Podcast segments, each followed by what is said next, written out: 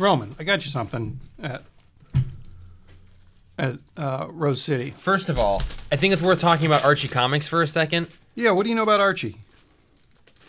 Do, like, Um, do we know about any of the artists? The original artists? I watched like a 30 minute video yesterday of Jaime Hernandez talking about why the Archie artist was better than the Betty and Veronica artist, who was better than the Jughead artist, Wow. which is you know better than Dan DeCarlo. Dan DeCarlo was the Betty and Veronica artist. Oh, artist. okay, that's what I was Um, thinking. Dan DeCarlo. Yeah, he was Betty and Veronica. Uh, and and now who does the Archie covers? And I'm wondering how long they've been doing it. It's uh, Dan Parent, right? Yeah. Okay. It's been on my radar at least since I started working at the shop. Yeah, I'm just thinking like years. 20 years, 30 years. I have no idea. Yeah. I would guess. I would guess at least thirty, maybe Yeah. more. Well, he drew you a picture of the creeper. Wow. it looks kind of like you, Roman. It looks kind of like Archie too. It's Uh-huh. the Archie Like, guy. Yeah, that's a, God. That's awesome. Looks like Archie. Looks like the creeper. Looks like so- Roman. Roman the creeper. That's so cool. And I told him when I picked it up, I was like, "So." I so wish I had hair like that. Look how thick it is. yeah. Wow, I've never seen Dan Parent do anything other than Archie characters. That's really cool. That's that's why I wanted him to do the creeper for you because he's uh, yeah. Because he's so smooth and the creeper is so not. Um, God, his eyes are great. Look at that evil look. Yeah, like we said, Looks like our guy Roman. it's like Roman Archie. Aw, thanks. this is this is beautiful.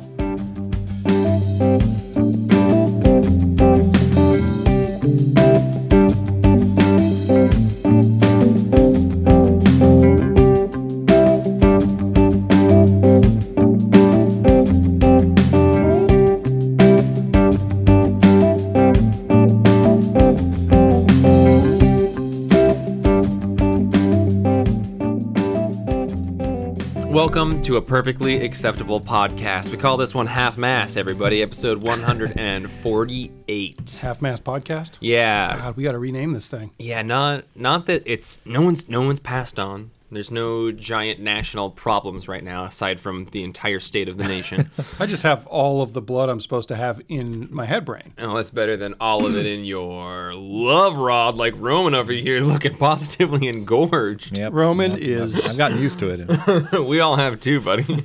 Yeah, he's he's uh, full mast. Well, where every week we get a whole bunch of comic books because we're a bunch of buddies who uh, own and work at a comic shop. We grab a bunch of comic books, we count them, sort them, file them away. Even Dry the if- back of our knees off with them. yeah, even if yeah, this Tuesday the entire computer system went down. Usually takes us about four hours to do a Tuesday. It took us about nine hours this week. But it could have been worse. It could have been anything but comics. And then we gather back here on a Wednesday to uh, engage in a sort of a, a commerce-filled love festival with all of you folks, the listeners, the the customers, the patrons, the friends, the families of the store. Um, and then we come up here to the Pap Cave, uh, the Papatorium, The Pap Cave in the sky. the Pap Cave in the sky, and we uh, record a podcast. Are we voting on those terms? Um, Uh, no, were- because were you would have been do thumbs that? down on all of them for like over two full. Y- oh my god! It's almost three years. It's dude. almost three years. Yeah, episode 150 is going to put us a month away from three years of podcast. Oh my Wow. god. Six weeks.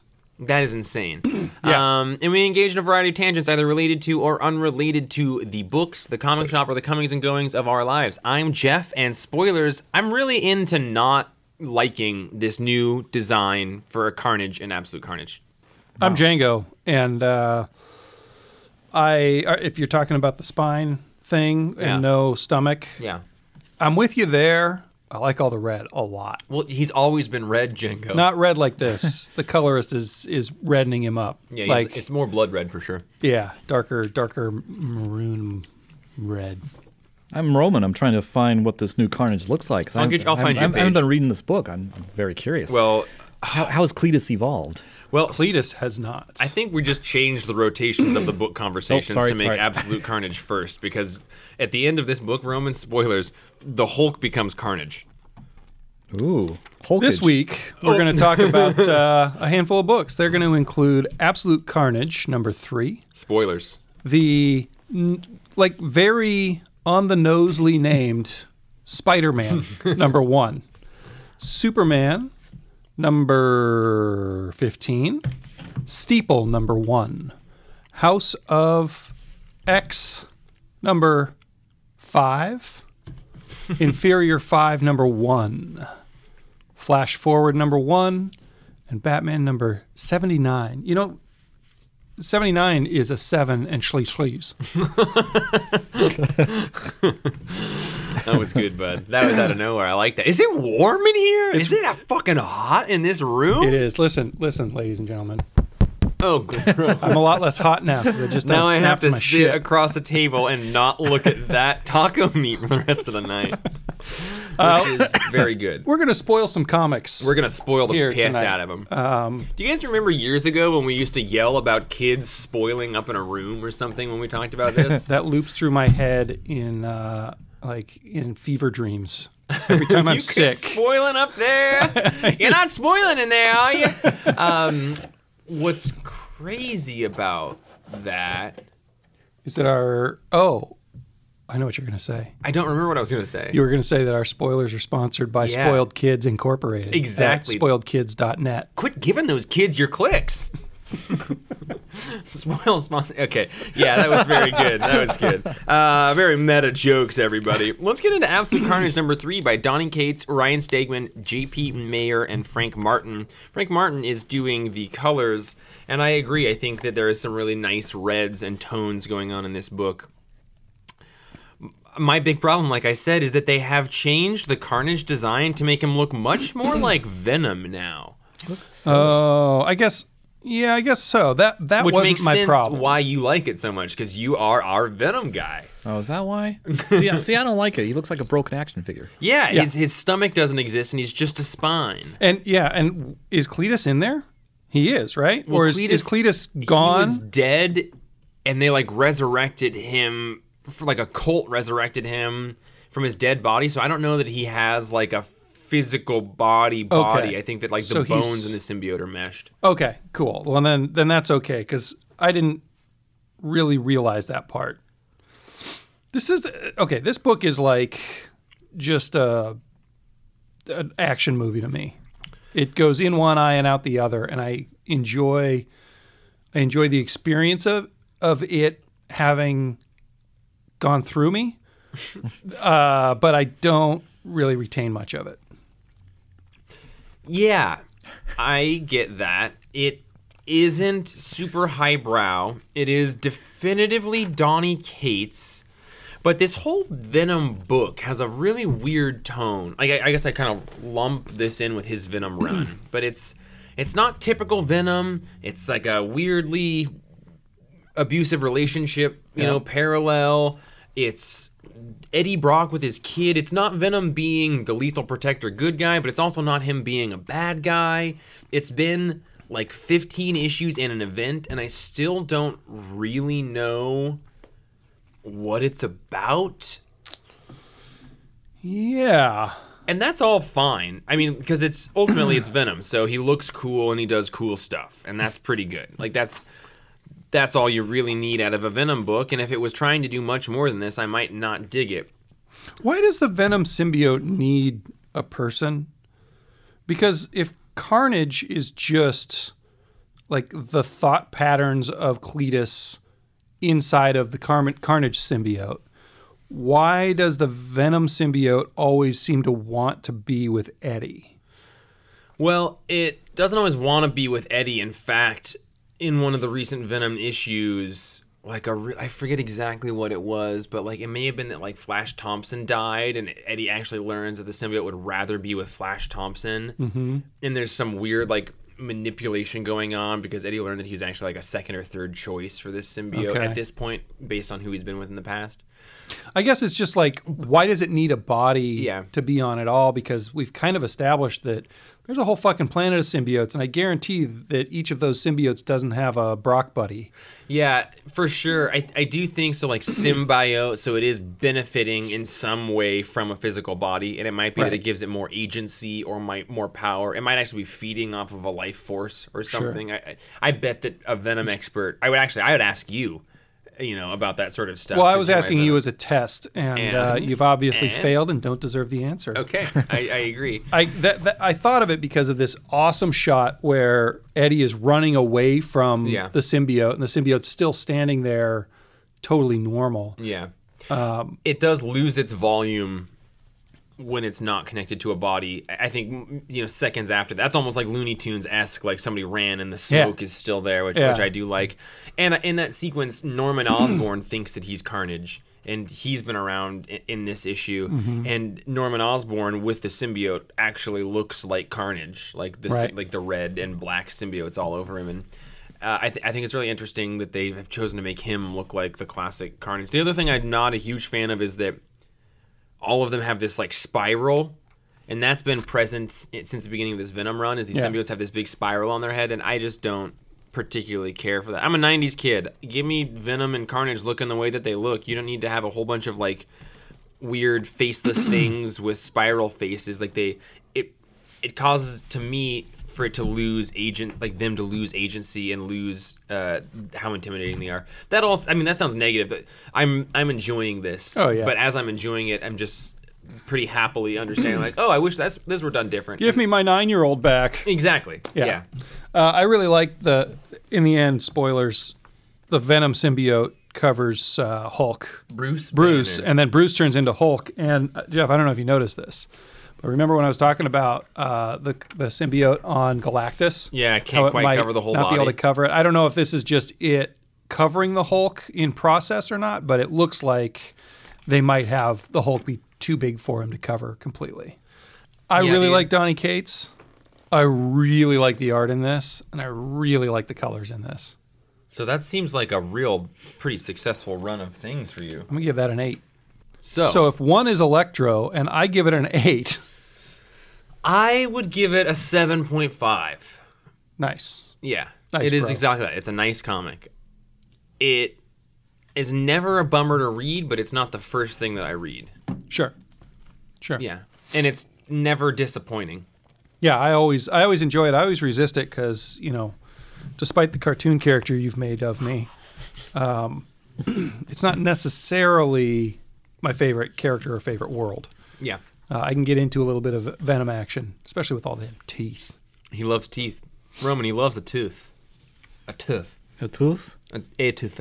Tooth. Speaking of Spider-Man, Oh. do we need to go find your phone? No. J.J. Abrams, his son Henry Abrams, and Sara Pichelli put out a book from Marvel today with colors by Dave Stewart called Spider Man. And on the cover, it's either a die cut eye or Spider Man and Mary Jane jumping around. Either way, Spider-Man's on both covers. That's true. Um, and this is the book that got announced as being from J.J. Abrams, and then announced as J.J. Abrams and his son. And people lost their minds, and they're like, he's just using his dad to get a writing career in Marvel. They talked all kinds of shit on it before it came out, and then it came out, and it's really fucking good. I also thought it was pretty good. Roman, as my Spider Man expert, did you think it was good? Can, Can, can we just call him the Spider-Man man? Can we just call him the Spider Man? But he hates spiders, so the no spider Spider-Man the, man. Spi- the, s- the row Spider Man? The anti Spider Man. Spiderman. I love Spider Man. I hate spiders, yeah, but, but the anti Spider Man. Killer radio. what did you think? I, I I mostly liked it. Uh, I was I I'm very curious. The thing I didn't like was like, God, Aunt May is still alive. Yeah, Like, she must be anyone- 120 by now in the There's storyline. a 12 year jump in this book. Yeah, And yeah. she is still a human being in this book. Yeah, she should be dust. maybe she got some uh, super soldier serum. Oh. She's pretty old in this. Like I would say she's probably 80. Well, yeah, but she was like flash 80 forward? in 1963. I mean, yeah, she used to look older than this. yeah. I would also I can't say that Spider-Man's still around. her character design is pretty weird looking. Like it is, It is. very off model from any other models we've Yeah, it's seen. like, wow, Yeah. when did Aunt May like turn into her Mary Jane Watson's mother? Maybe in the last 12 years, in between the page where Spider-Man gets super fucked up and we flash forward to his kid. Yeah, so what happens in this is Spider Man mm-hmm. is fighting on a bridge and there's a lot of destruction, and Mary Jane comes to find him, and it looks like his arm is just totally fucked up, like limp and dead. And she's like, You alright? And then she gets stabbed through the chest and dies. And then we jump 12 years into the future, and we're hanging out with Ben, Spider Man's son. and he's being raised by Aunt May. And when we encounter Peter, who's kind of an absent father, he's got only one arm. And then at the end, young Ben Parker is looking around in the attic at Aunt May's behest and finds his father's old costume and a bunch of letters between he and his mother. Yeah, and and I like that reveal that Aunt May knew he was Spider Man at some point, and Yeah, it, what was surprising to me, Rom Stadler, is that they this book is essentially an Elseworld story. Yeah. It's an event happen out of continuity, and then we do a time jump into the future. So I would say we didn't need another Spider-Man book in continuity.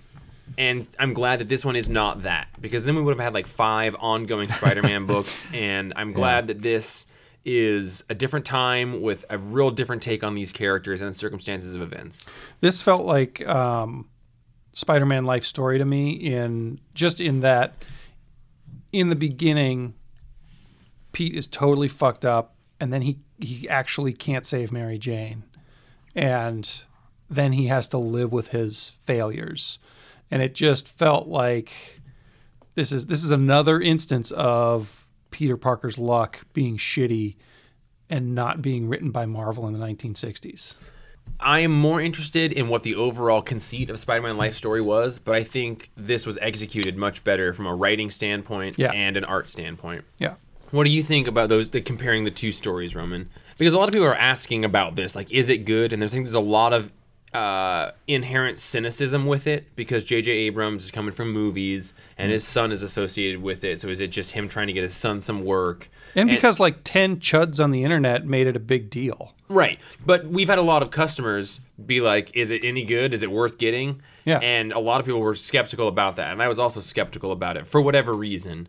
Um, I don't think I, I know anyone that I consider more of a Spider Man man or an anti Spider Man Spider fan, Man, Spider Man fan. man. So. Are you happy this is coming out? Is this something that you is welcome in your stable of spiders, man? Sorry, whoever buys that comic I just spit on. I'd forgotten uh, all the hype about this book. Mm-hmm. So when it came out this week, I didn't know what it was. I didn't know it wasn't canon. Um, you know, the problem I had, I, I enjoyed Life Story right up until the very end because then it became, I mean, it was still a good story, but it became too much of a kind of typical Marvel story. I wanted to go all the way and be have a horrible ending, like tragic, Oh. and and just be devastating, and it wasn't. um, so so far, I like this better because it's doing stuff I didn't expect, and yeah, I'm, I'm I was very surprised with all this. I'm curious about this world of this Spider-Man, Peter Parker, because like I'm I was thinking, where's his buddy's Iron Man and stuff? Because like his prosthetic is very basic and Yeah, non-techie, true. but you would expect Peter Parker, Spider-Man, to have like some awesome looking like looks like a real hand. Mm-hmm. Has he given up? Or he doesn't yeah, want to yeah, be and a- he's he's given up. And he, maybe Somewhat. doesn't want to be associated with Tony Stark at all, or with his past life of Spider-Man. Yeah, He doesn't even want to. and I'm really curious to ex- to explore some of those things, which I hope it does. This is not at all like Old Man Logan, but at the same No. time, there is some amount of that in it. Like here is, I'm really excited to explore this world. Like I was, I didn't even realize, but as soon as you said that, I'm like, oh yeah, what is this Peter's relationship with other heroes? Oh, what are Yeah. other heroes' relationship with this world? Yeah, Yeah. yeah. We- it seems that there's a, a lot of emotional depth to explore in this one. And we also haven't talked at all about the dude that cut his arm off or killed his arm and killed Mary Jane. Oh yeah, this new villain. Dude, the the uh, Which is a, yeah, sorry. picture of his arm hanging ragged there, that looks like it hurts a lot. Yeah, they did. Like his arm got skinned and then compound fractured and then Your bones are popping fucked out. off. Yeah, yeah, and the the death, Mary Jane's death. I mean, just the look on Spider-Man's face, the tear, his tear, and So and powerless. then her. You can see the tear on her. That was very well done. Yeah, it really was. The first eight pages of this were very brutal, and they made it really brutal without a lot of space to make you connected. Like they, they relied on what you already knew and felt, but uh, it was well written enough that it it brought you with it right along. And I I think J.J. Abrams is I don't have any problem with him at all. I've Yeah. I don't love any of his stuff, but I like I think all of it. Yeah, I don't think he's done something that I didn't Like even just as a producer, I don't think he's done something that I didn't think that was that was a good ride. Right. It's like a like a carnival ride every time I watch one of his movies. Like, yeah, fuck yeah. All right. Do I want to get back in line? I don't know. Let's see what else is out there. Yeah. Hey, Roman, did you read the back matter? I skimmed it. Cadaverous, that's the new villain. okay. First appearance. Yeah. Yeah, it's a right big here. deal. Yeah, yeah. Really big deal. We have him. Come and get him. Yeah. Um, the the write up was really interesting to me because basically the Spider Man editor had reached out to J.J. Abrams in like 2004 to do this, and that was before he was doing Lost or anything. And he was like, "Well, I'm working on some TVs and movie stuff, but I'm interested in it. Let me get back to you when I have something." Seven years went by, and then he reached out. He's like, "Hey, I think I've got a story," and then you know, another seven years went by or something, and he wrote the thing with his son. So it's not a flash in the pan or a vanity project. It's a thing he was approached about a long time ago and he allowed to gestate. And I didn't know that either, and I think knowing that helped. Yeah, I I just thought it was a good comic. Yeah, the context around it was better than I was worried about. It was executed better than I was worried about. Did you guys uh, notice that Chip Kidd did one of these covers? The Chip Kidd cover is awesome. Yeah. It is awesome. I I really like it. I like almost everything that guy's done. I give it an 8.5. Ooh, Just a really great comic. I'm excited to read the rest of it. I hope I hope that it's 10 or 12 issues. Remember what's falling out of you? I'll give it a 7.5. Okay. Yeah. I'm not as huge a Sarah Percelli, Percelli fan, but Yeah. yeah. piggybacking off of that weird part about that conversation about J.J. Abrams and emails, Oh, I uh, was talking about butter. I don't even know what that's a reference to. Butter emails. I still don't know what that means, man. But you just looked, and I know that you don't smoke weed, but those are the most stoned eyes you've ever looked at me with. Yeah, but Butter email? emails. I don't know, man. Okay, no. In all seriousness, we um, we want to talk about Flash Forward from the pages of Heroes in Crisis. This is written by Scott Lobdell and art by Brett Booth. And w- before we talk about this, we talked about it before recording the podcast. Do we want to talk about this book? Did we even want to order this book for the store? So this is for everyone listening. This is just sort of like behind the scenes of comic book retail and, a little and- meta meta. a little meta meta, but um, at some point in the past, Scott Lobdell was accused of being, and I don't remember the exact details of it, so we're not going to go into that. Also, this is clearly a fucking family show. Also, you got Google. Yeah, you got Google. But Fucking uh. Scott Lobdell was apparently accused of being uh, a bit of a creep a number of years ago, and then that was kind of dropped and not talked about. And then this, and and that's enough of a red flag that I would really respect a lot of people for just saying, um, if if that has been accused of once, I don't want to mess with his work. Fuck that guy. I support that very much. Then this book was announced, and I don't remember if it was the same person or a different person brought to light some other really unsavory interactions that they had with Scott Lobdell.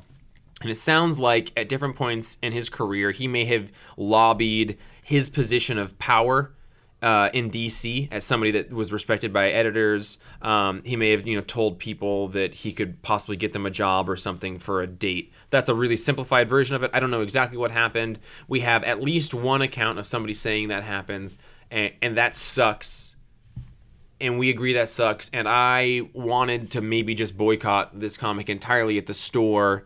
And DC said, "Hey, if you order this amount, we'll just you can you can make it returnable and you can send it all back to us when it's done." And we talked about it. We did. And I wasn't aware of any of the Scott Lobdell shit. And I was like, well, yeah, if you want to, if you don't want to get it just because he's like kind of a mediocre writer and he's kind of stepping on Tom King's storyline here, fuck you. Let's just order up till we can return them. And it wasn't until we got him in this week that I found out the rest of the story. And now I feel like a dipshit for just being totally disconnected from the gossip columns, the the uh, Mister Sinister news of well, DC Comics. I also think it's important to me on a personal level to be able to talk about art objectively and remove it from uh, what's going on with the creator. I think it's important with what we do here. I like to be able to objectively talk about a piece of art.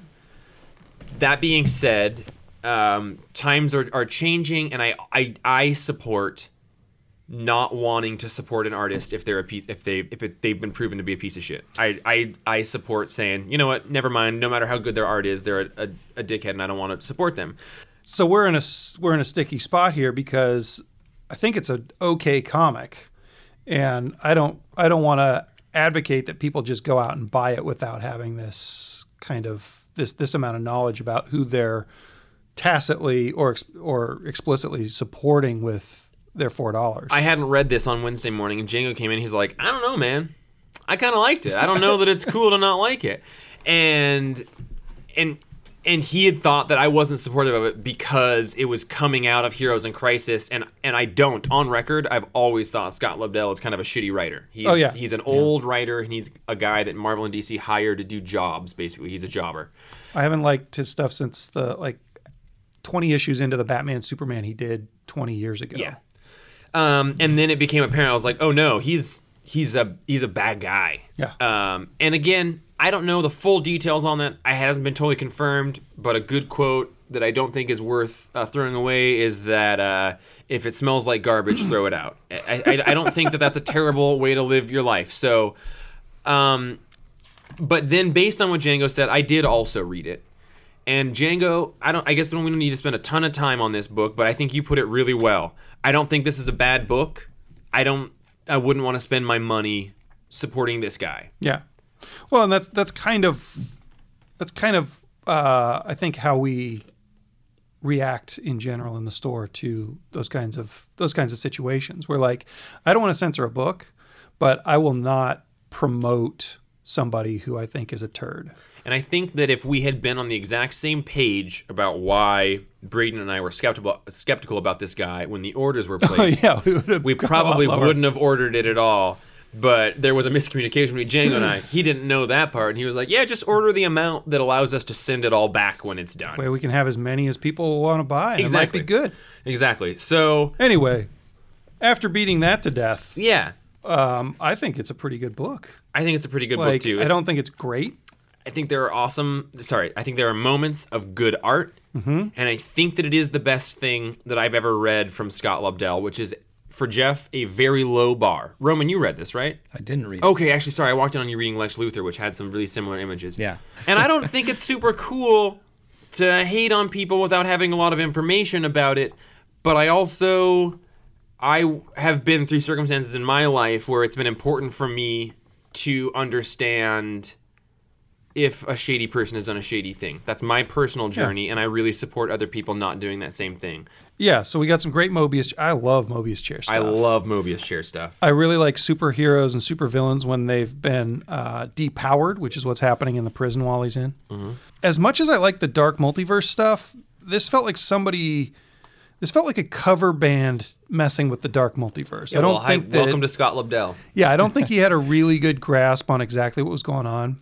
Um, I did like the art a whole lot At at, at times for parts of it. Some of it looked like kind of the the badder parts Yeah. of uh, uh, New 52. Liefeld. yeah, the we had the conversation before recording this. Hey, oh, is it bad to talk about this and shine a light on this guy's work at all?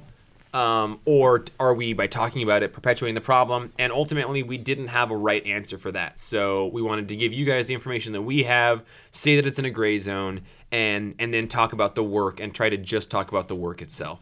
And the work itself, to me, um, is a 6.5 to a 7. Oh, you son of a bitch! You stole those words out of my mouth. I feel like you probably would have actually chosen a number. I would have said a six and a half or a seven just to troll you, oh. incalculable sons of bitches. Oh. Well, your score is incalculable because I can't re- report it anymore. no, it's a range. Oh, okay. Hey, Roman, can you tell me about a calculable idea, a calculable phenomenon, Superman, and let me calculate the number 15. I see that we all are holding the Adam Hughes cover, oh, which is pretty nice. So good. Yeah, this cover's awesome. Guys, you Cover of the month. All this talk this makes book. me want to see what happened happened to the calculator at DC Villain. It was all like calculator, brah.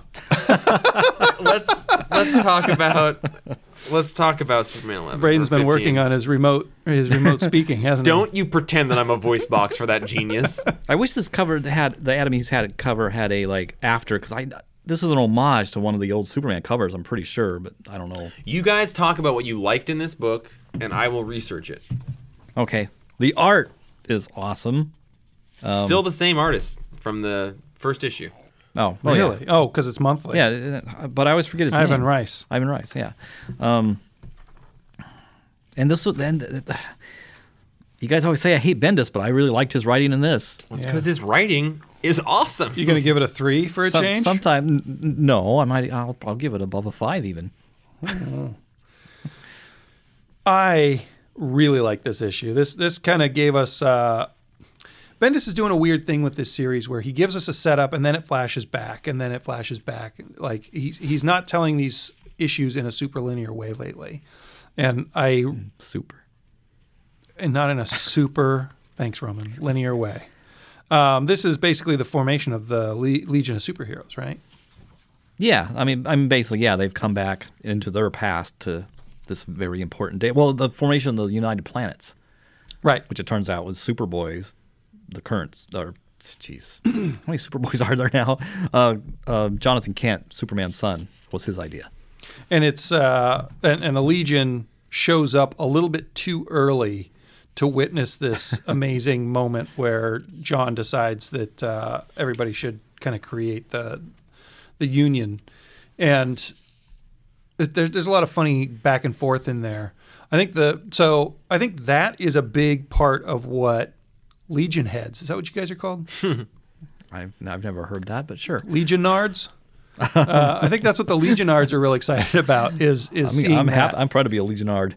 the thing that I really got off on was a Clark's dad being sentenced to death by sending him back to the time that the anomaly pulled him off of Krypton right before it exploded. I actually thought that that was a really elegant solution. yeah. I thought that was a really. I think that this book, Superman, has in a lot of ways been Bendis trying to say, okay, well, if I'm going to write Superman, I've got to change some of the things that you fucking guys have done in the last 10 years. I got to clean up a lot of garbage. And I think that all like the Oz effect and and Jor-El showing back up is a mm-hmm. is a thing that Bendis was like, I want to get rid of that. And I think that even John existing at all, Bendis was like, okay, Tomasi, I like you, I respect you, and we did Rebirth, and that's cool, and he exists. But I don't think that the Superman story I want to tell has this character in it. Yeah. So I need to find another place for him to be so that I can tell my story. and done props to him, it's taken him it's it's taken him 36 issues to get to a point where right now it feels like he's cleaned the slate so that he can do what he wants to do. And I w- I wouldn't even kind of consider them 36 issues. To me, this is an entirely different series than Action Comics. Uh, yeah, I guess so. I guess so. But he inherited all this stuff Right. six issues before act before he jumped onto action and Right. Superman, and so he's. I mean, there's there's been, yeah, maybe action doesn't count at all, but Rogol Zaar, who is his character, Right. looks like he might be in stasis now. I really like the resolution with Zod, Yeah. where like maybe Zod's not going to be a default bad guy right How now. do you feel about that, Roman? You're the classic I, I really liked. character. I really liked it too because it was just a very mature on both Superman and Zod's parts. Their, their conversation at the end and agreeing to kind of try and get along somewhat. Zod's going to start this new Kryptonian colony. Um, I was like, wow, that's so mature of them. It's so so much. It's refreshing rather than seeing Zod always being like, "I'm going to kill you, Superman." And the conversation they have where Superman's like, "Don't abuse it," and Zod says, "Your trust," and he's like, "No, the name of Krypton." Yeah. That's that says a lot about both characters in three word balloons. Yeah, yeah, it takes all the ego out of both of them. Yeah. in this the full page shot of him being returned to Krypton and the Krypton blowing up and the singular orange light of uh, Superman's ship taking off Yeah. adds this really full circle effect to it. That right back to John Byrne, baby. So can you guys sell me on this League of Worlds idea because while I think that in many ways it's a good idea, it just seems very ham-fisted to me. Well, it's kind No, of No, I can't. Okay. I mean, like I, I just I'm I'm surprised. No judgment, but I'm surprised that that's a thing that you guys were both on because to me, I was like, that seems pretty cheesy. That seems like, hey, let's all sit down and have a glass of champagne now. it's I thought it was cheesy how it's so easily accepted, especially by guys like the Khundians. They're always, you know, just barbaric warlords. Um, what? Khundian? Khundian? I don't know. I- Roman, we, we Jesus, don't stop saying know it. how to say it, man. um, but but I like the fact that Bendis is retroactively trying to give an explanation for um, the United Planets, which is an established thing in Legion Oh, it Superheroes an established thing. Yeah, from Legion Okay. of Superheroes. Perfect. That that is all totally fine. I thought this was a thing that Bendis made up, and right before the page where he says like, "What do you call it?" and it's like Unity, Unity Day. Day. I was like the page before it, I was like, "It's fucking Unity Day," and I turned the page, and was like, "It's fucking Unity Day." Yeah, and even that name may be something from the old Legion of Superheroes Okay. comics. sure but I like the fact. If if that's the case, I'm I'm totally fine with it. You totally sold me on it. I thought that this was a new idea of Bendis of like kind of responding mm. to his worldview of like we need to unify. We have the United Nations. I came up with this new idea of how our world works. Let's make it work in space. what I thought was really new and exciting about it and clever about it is Bendis coming up with um, one of the the Superman family, one of the House of El, the youngest one, coming up with the idea for it. The you know United or the United Nations in in space, basically. Right. It's like Because wow, that's really cool. He's lived 'cause- on Earth along. Yes. Yeah, because the Legion of Superheroes was some, in old continuity was inspired by Superboy and later Superman.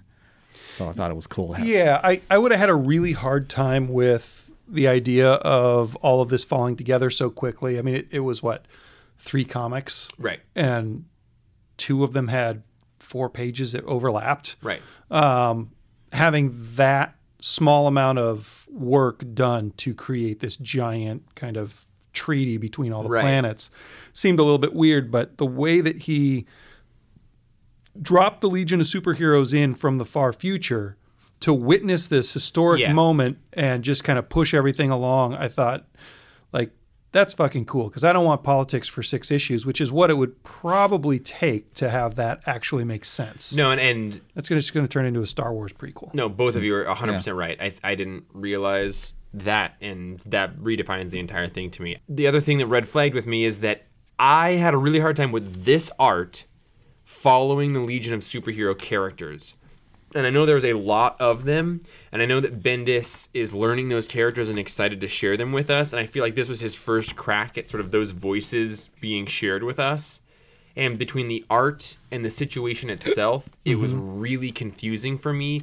And there was new Legion of Superhero characters I've never met talking, and then also old guard Thanagarians and other people f- from other planets.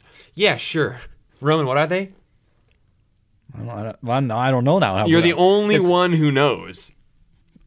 Really, you didn't lead, read Marv Wolfman and, and George Perez's Teen Titans comics, Starfire, Sorry, what is the name? Khundian, Khundian. The Kuns. They, they they were K talking. H U N D S. I love it.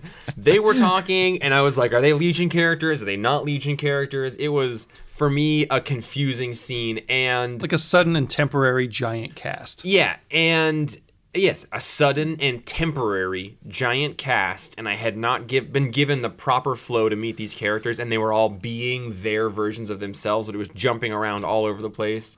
And I hope that he doles that out in a more eloquent manner in the future, as we Literally in the future. right. you are In on every fire, man. What I had to pretend with those characters was that there's somebody out there, probably Roman, probably Al, Clover, and probably James Burke and Steve Myers. and Steve Myers, who understand and love those characters as much as I understand and love the Keith Giffen characters from the Justice League because it's about the same number of like the same size of roster between those two and I could hear if if those guys all showed up in this situation to have a little a little gag fest for 7 pages I would know exactly what was going on and I would think it was the coolest thing ever. So you found a way to be able to filter that in a positive way. Yeah, I still don't give a fuck about the Legion. No, but I think that's awesome that you you were able to do that. And Roman, did those voices feel at all in line with you?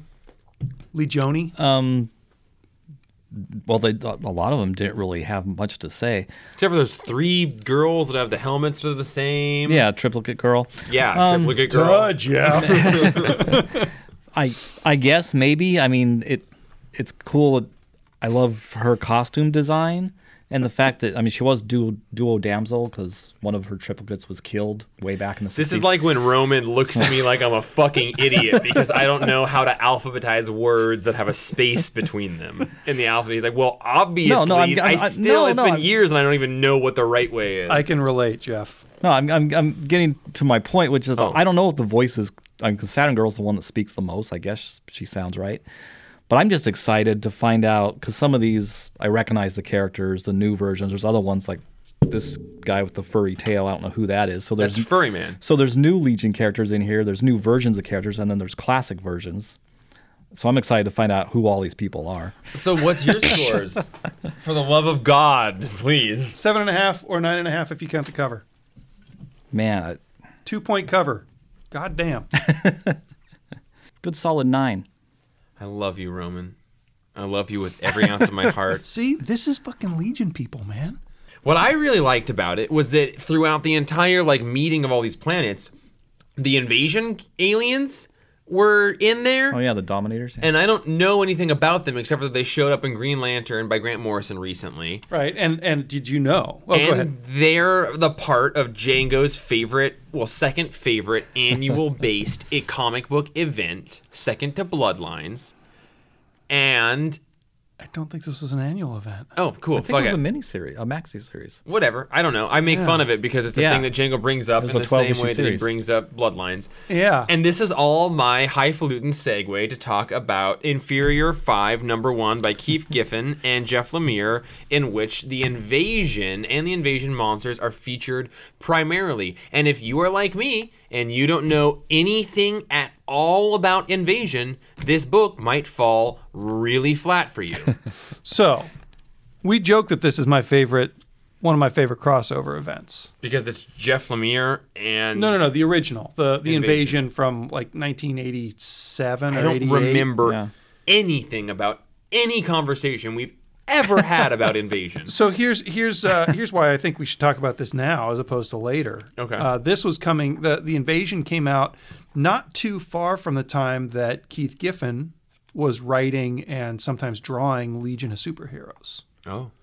And I don't know if those ever interacted at all, Roman. You you might know that being the Legion I guy I don't you are. remember if Legion they Head. did. I think the, Dom- the Dominion was still around in Legion of Superheroes comics. Yeah. I just really really like the character design of the Dominators. I really like him Yeah. too. I really Um, like it. And I really like Keith Giffen. I really like Jeff Lemire. I really and like I was- Peacemaker's design. Yeah. And I was a little bit baffled by this comic. I was a hundred percent baffled by this comic. Can you guys tell me what the fuck I read and treat me like I don't know anything? Because guess what? God, I love this. What? I don't know anything about it. So I read this, much like you, Jeff, completely removed from Invasion. You've never read Invasion? Never read Invasion. I It's your love second the, favorite event behind Bloodlines. love the character design. I love that uh, it's some really early work by a uh, by an artist that is one of Jeff's top two artists, I think. Are you trying to shoehorn this joke of you getting me Keith Giffen art in my file? Keith Giffen didn't draw this issue I'm talking about. Frank Quitely? Nope. Okay, let's go to my actual favorite artist. Todd McFarlane I drew an issue of fucking love Todd McFarlane's art, not his writing. I fucking love it. Anyway, Are you trying to tell me you don't like Todd McFarlane's art? I'm ambivalent. I think it's more important than good. Have you seen his webs? yeah, they were important. Now other people can draw webs like that. Yeah, but are the He's would you say the same of thing about webs. the Beatles? Would you say the same thing about the Beatles? Uh, I did for a long time, and I didn't. I didn't care about the Beatles, but I recognized them as important. I Now, feel- now I like the Beatles. I feel about Todd McFarlane the way I feel about the Beatles, and I think that you should too, because I feel like Todd McFarlane is the Beatles of the comic book. You're right. I've been wrong. I mean, Uh, I don't know. Beatles are way more talented. Anyway, Whatever. in this comic, uh, we're introduced to The Beatles and Jack Kirby are a much more direct comparison. Yeah. Jack Kirby, the Beatles. Where's Bob Dylan fit in? Don't you Tom dare McFarlane. fucking say Tom McFarlane.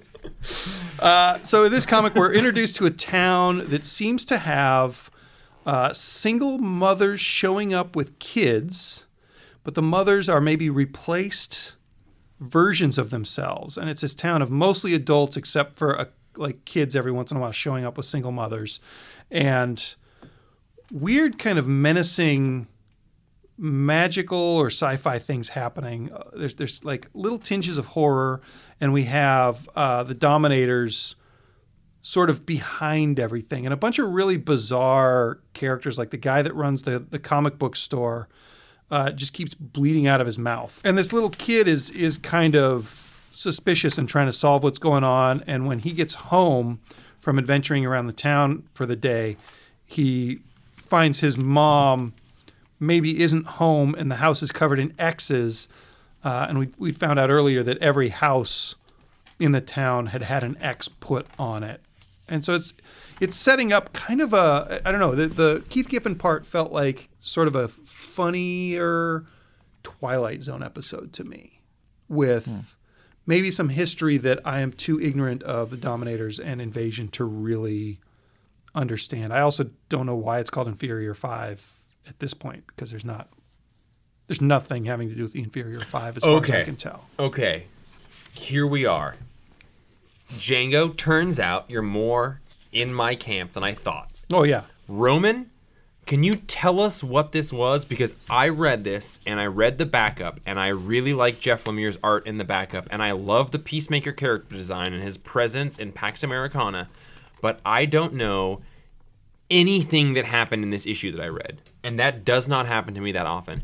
This little creepy dude in the we assume a dude in the in the burlap sack over his head with an X drawn on it. He's going around this town marking X's.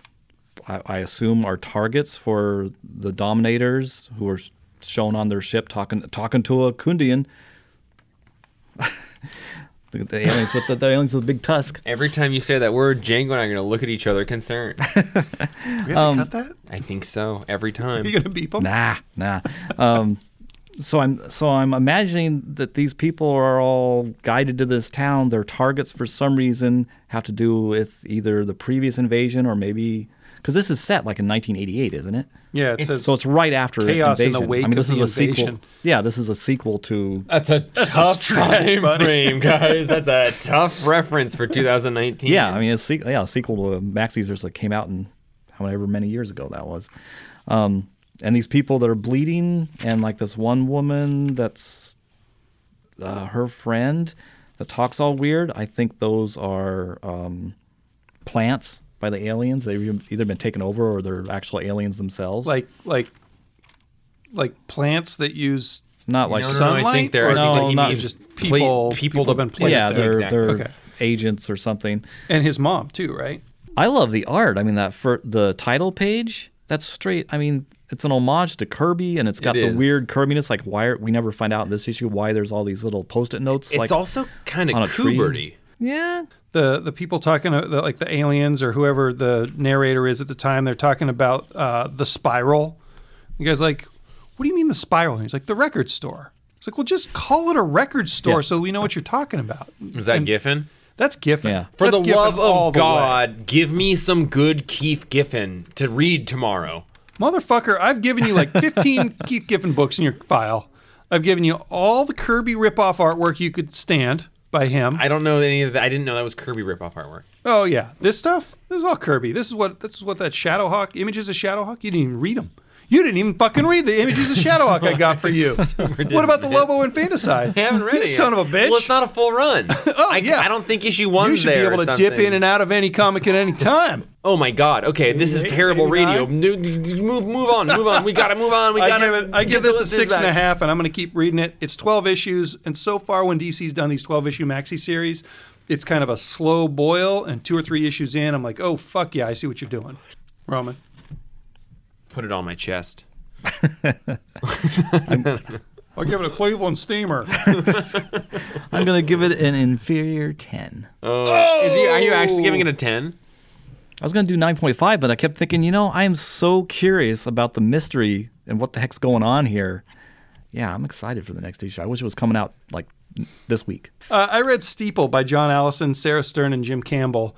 Uh, Braden suggested that I should read this because he thought I would really like it. And usually, when Braden suggests that, it's because somebody barfs or somebody gets like like their skin pulled off in a new and interesting way. He did also say that about House of X number five for you. it's the naked people. Okay, well, let's talk about that in a minute. But Um, this one follows the story of uh, a new woman in town who's coming to be a priest's helper. I don't know what the what the right word is, but her car explodes on the way there, and she gets a motorcycle ride from this wild child chick, and uh, goes and meets the priest, and he's not super excited to have her there, and he's got some sort of mysterious shit that he's doing and uh, and then she goes and meets up with her buddy who gave her the motorcycle ride. And it all turns out that uh, the priest is keeping back like satanic dark forces from crawling up over this cliff and, and fucking with people. And the woman that gave her a ride on the motorcycle is in a church of Satan, and her like her bar is a satanic bar. And so she's kind of caught in the middle because the priest is an asshole and the the motorcycle lady's kind of rad, and so are, so is the like the cast of characters that are uh, that hang out at her bar. You know, just like all satanic stuff, uh, the bad guys are cooler than the good guys. Uh, there's one big old hairy dude who's super pissed and like trying to pick up a pool table, and the bartender. The lady that gave her the ride on the motorcycle says, "If you've got the urges, stick your bare arse out the window. You know that calms you." And then, like two pages later, the guy's just standing on a cigarette machine, sticking his bare ass out the window, and uh, like she says, "All right, Brian, you've cooled your arse enough." And that was a good joke. That was worth the price of admission to me. I think this is a pretty good setup. Um, it's a little more kind of, uh, I guess, simplistic indie feeling than I usually like to read, but I liked it quite a bit. I'm going to give it a seven and a half. Um, yeah, Dark Dark Horse is doing the boom thing with a little bit of teeth. as you were saying that, I opened up House of X number five to refresh it. You find the dong? Dude, let me tell you what the emotional ride I just went on. I opened it, and my first thought was like, man, I want to talk to the folks about how I just don't really know how to handle situations where I love something so much and other people are not that in love with it. And it's not it's not like a problem with anybody. I just don't really know how to handle those situations because i don't know if I'm, I'm supposed to argue with them. I don't know if i'm supposed to disagree with them. I don't know if I'm supposed, if I'm supposed to restate my opinion. I don't know if i'm supposed to find the truth in what they're saying. Are you talking about your foreskin again? Unt-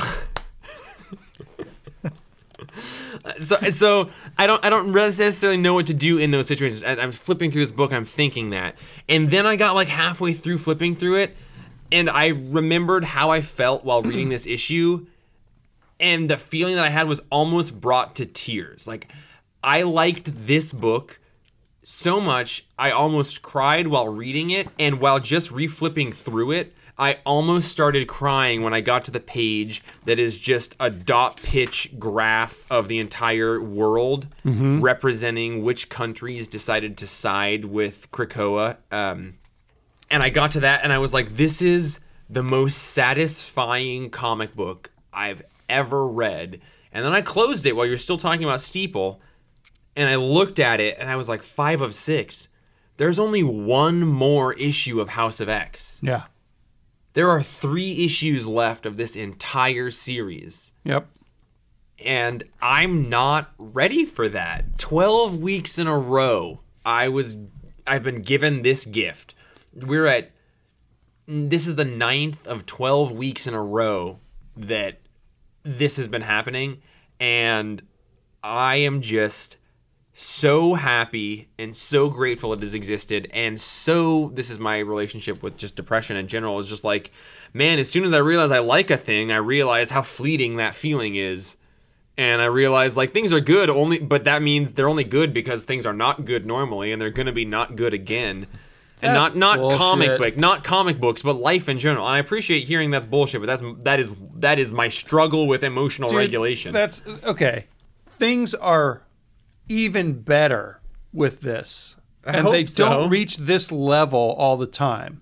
But comics are still good. Life is still good. comics are still good Life isn't great or bad, right? Life can be somewhere in the middle where it's pretty good and not the most amazing thing ever. And I think that day to day, we've got it pretty good. We do. We do. I'm not like saying the world is bad or anything, but just Let me yell at your depression for a minute, Jeff. no, I 'cause that appreciate works. that. That's how it always I works. could use I could use that twice a week from you.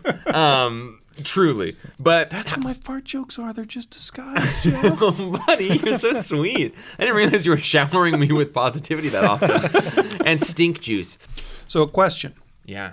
In the back, we've had a reading order, and three of the books have been highlighted in red. Yeah. The first one was House of X number two, which is where we found out that Moira lives multiple lives. Right. The next one was this issue that you just laid out in Right. detail. Do we have enough data to figure out why they're red? Because I have a theory on that. I have I have two beliefs as to why it was red, Okay. but no theories. My belief as to why this one was red is because it showed the mechanism for reincarnation, which Okay. is fundamentally important. But and also the first time that we've had reincarnation confirmed in this, right? Right. Yeah, yeah. In House of X2, it was the first time that we knew that Moira was repeating her lives. Okay. This one, re- the mechanism for re- reincarnation is created. It's also the unification of Krakoa, the bad guys joining them, and the entire world recognizing that they're a separate political unit. How does that entity. relate to the first one? The first red issue. Well, I don't. I, I think to me, I'm interpreting the red as this issue presents a bit of information that is fundamentally important and changes the like the paradigm and the timeline.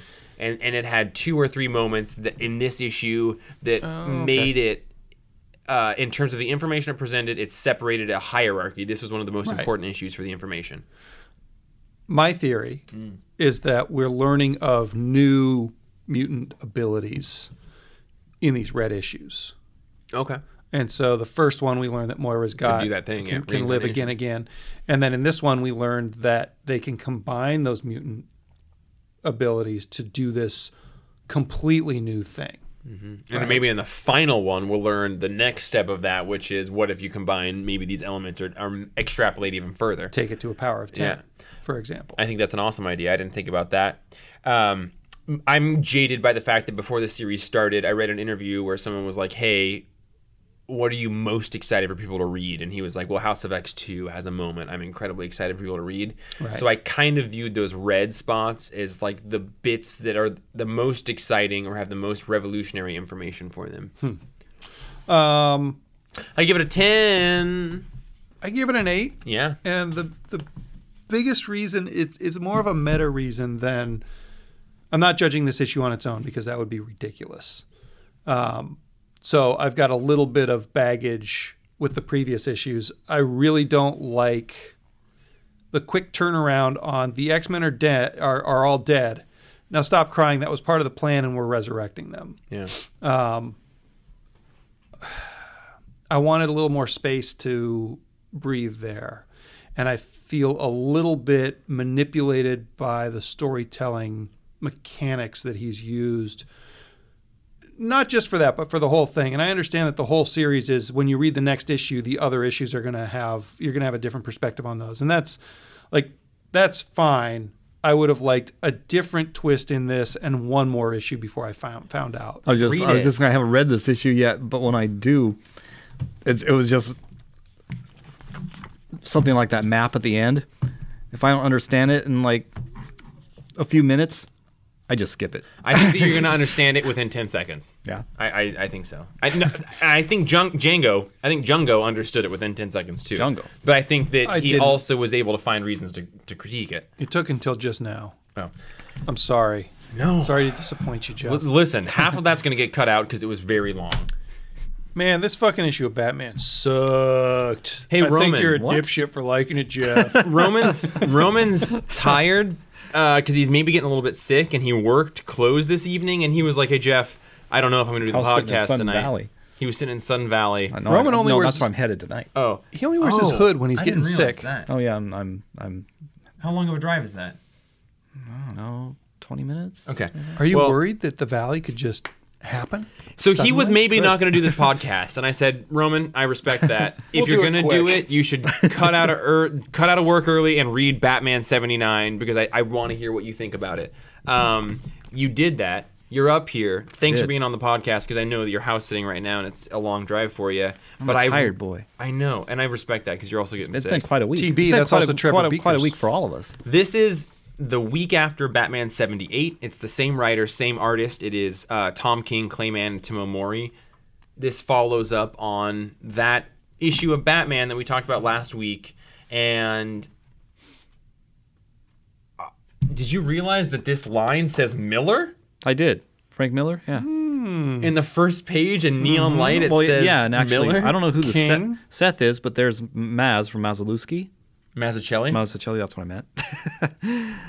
I don't know who Wow. Seth is though. Seth King, nineteen. Seth Meyer, Tomeu. Wow, the Clay Mann. That's really cool. They put all their names in that, and Yeah. not a just sort of Yeah, really I mean, I don't way. know what this is a reference to image-wise. What, is that Django? Bruce? Do you want to talk about it?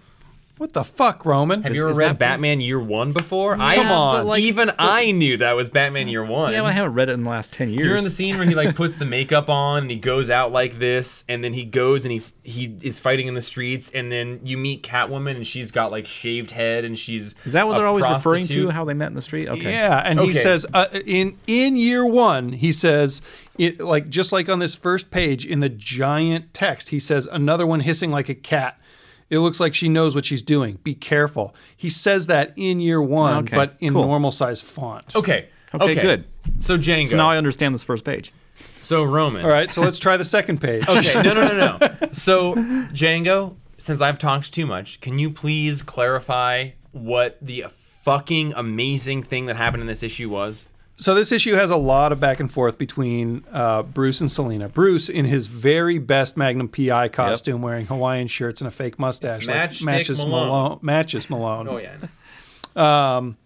and they they do a lot of talking, uh, a lot of making out, which is No. super Well, rad.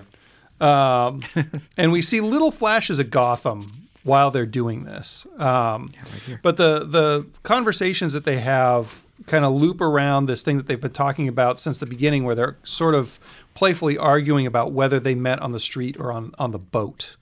And Do we let's let's just pause. pause. Do we know why that conversation is interesting? Are you asking Roman uh, or me? Just, I'm I want just the fact they've been having it for all of Tom King's run and maybe before Tom King's but King's why so I, I want everyone who could be listening to this, I want everyone to understand why that conversation is interesting. So I think that the first time they met in her first appearance, In the seventies, in the Silver in the, Age. in the the 40s. 40s. That's in what the, I in the- meant. In the golden age. Thank you. I think that they met on a boat and she was stealing jewels. Yeah. And then the first time that they met in what we consider canon is year one on the street.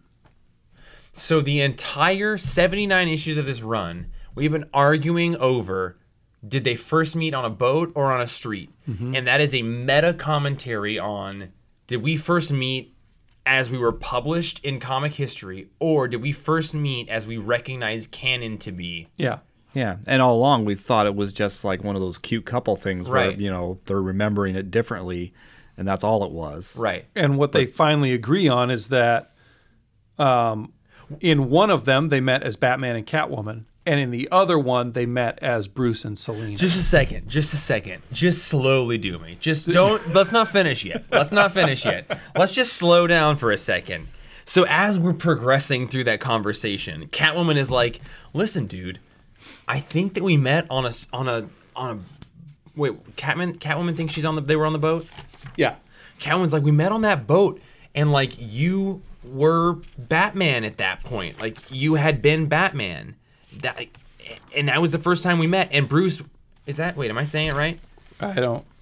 So it, it, it is because Batman reveals why he insists on that is because that's because that's when they first met gaslight as the as their true selves, as Batman and Catwoman, as as the people that drives their whole each of their existences. This is Yeah, and he says like even even when they met as Batman and Catwoman during year one, it didn't really count because he wasn't fully formed. So he was saying they met on the boat, and she was met, saying they met on the street, Sure, sure. right? Because he was saying he was Batman at that we've point. really screwed this bat pooch.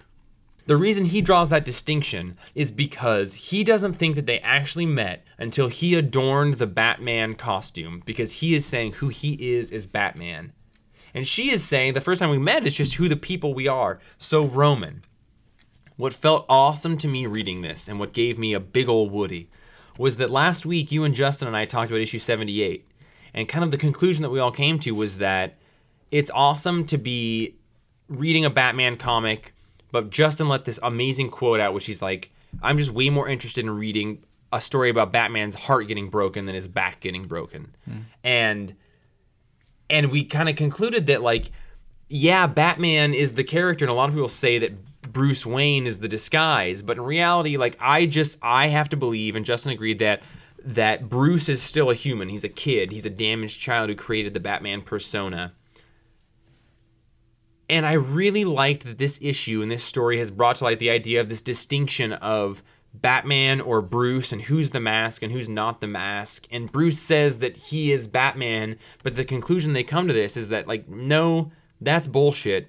Let's say that right now we're finally meeting each other for the first time because we're we're operating with different paradigms as to who we are. Let's just sync up right now. Like and I think that we've had this joke banter going on for 79 issues of, oh, we met on the boat, we met on the street. Oh, okay. And at first it's funny, and then you're like, oh, okay, it's kind of annoying. And you're like, oh, wow, it's a reference to this shit that's like a meta commentary. And Django shared that with me that I didn't get that. I was like, oh, it's so clever. And then it got kind of tired again. And all of that came to a head here in the most like beautiful, emotional way. And I got goosebumps. And I stopped when I read this issue and I said, oh, wow, wow and I made Sam read this last page, and I was like, "You're not gonna appreciate this like I appreciate this because you haven't been reading 79 issues, but I want you to know that this is one of the most eloquent, eloquent ways I've ever seen a joke wrapped up in 79 issues." So a couple things that I noticed in this issue, um, where where last issue, I kept thinking, "Holy shit, Catwoman is hot." She sure is. Like she was drawn super super sexy, and not in a super leery way necessarily, but just like, dang.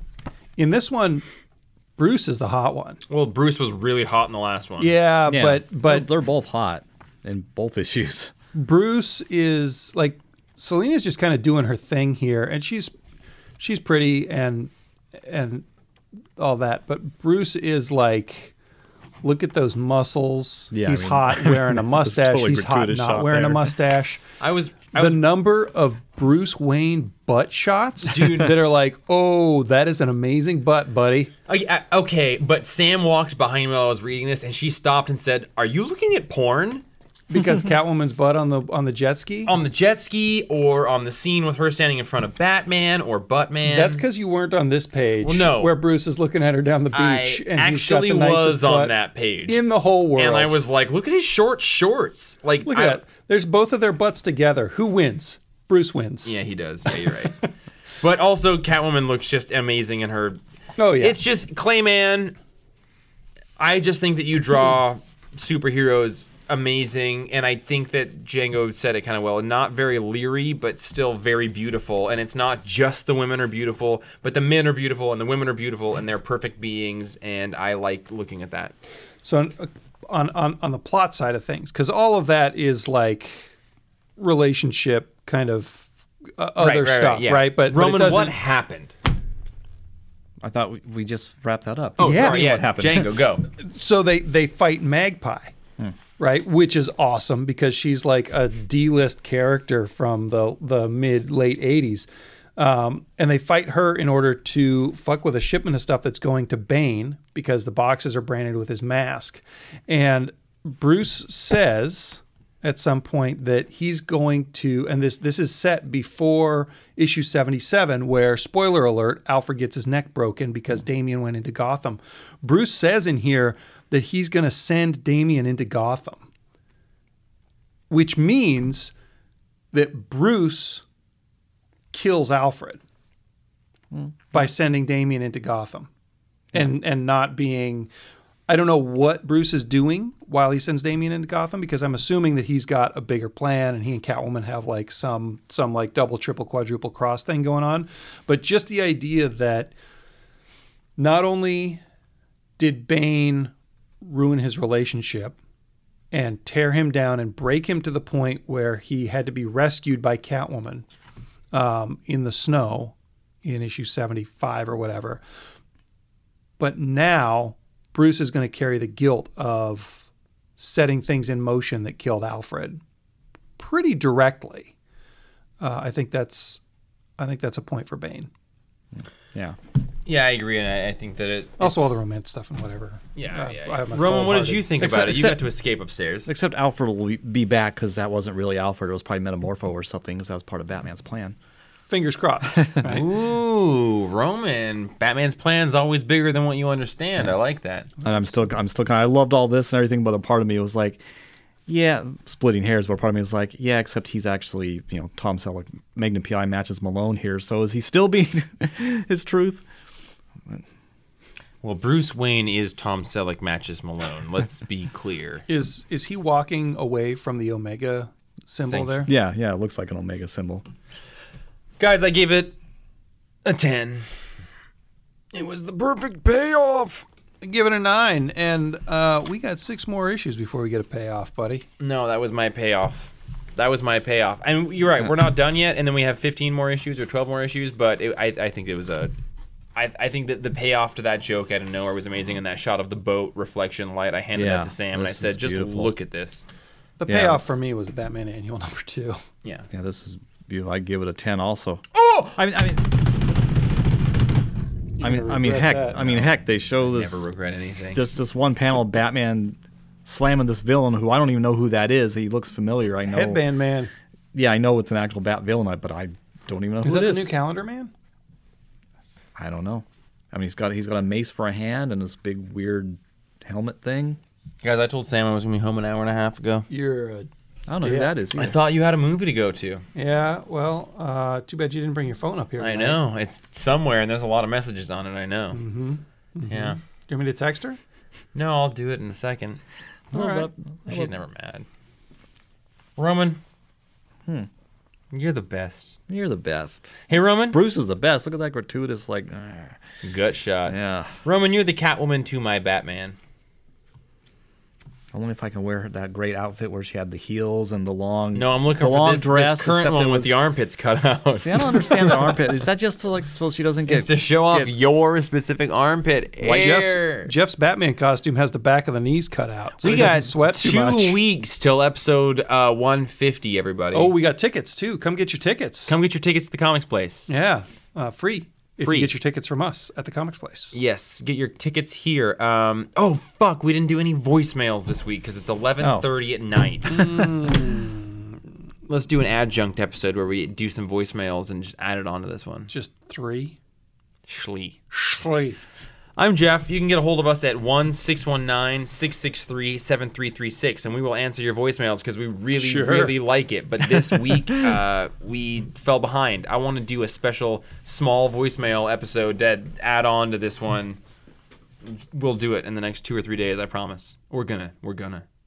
Ugh. I'm Jeff. Uh, I just made a plan for everybody. That's kind of the Jeff way. I'm Django. That's supposed to be my way, Jeff. I love it. I'm Roman. My way's the highway. That was very good.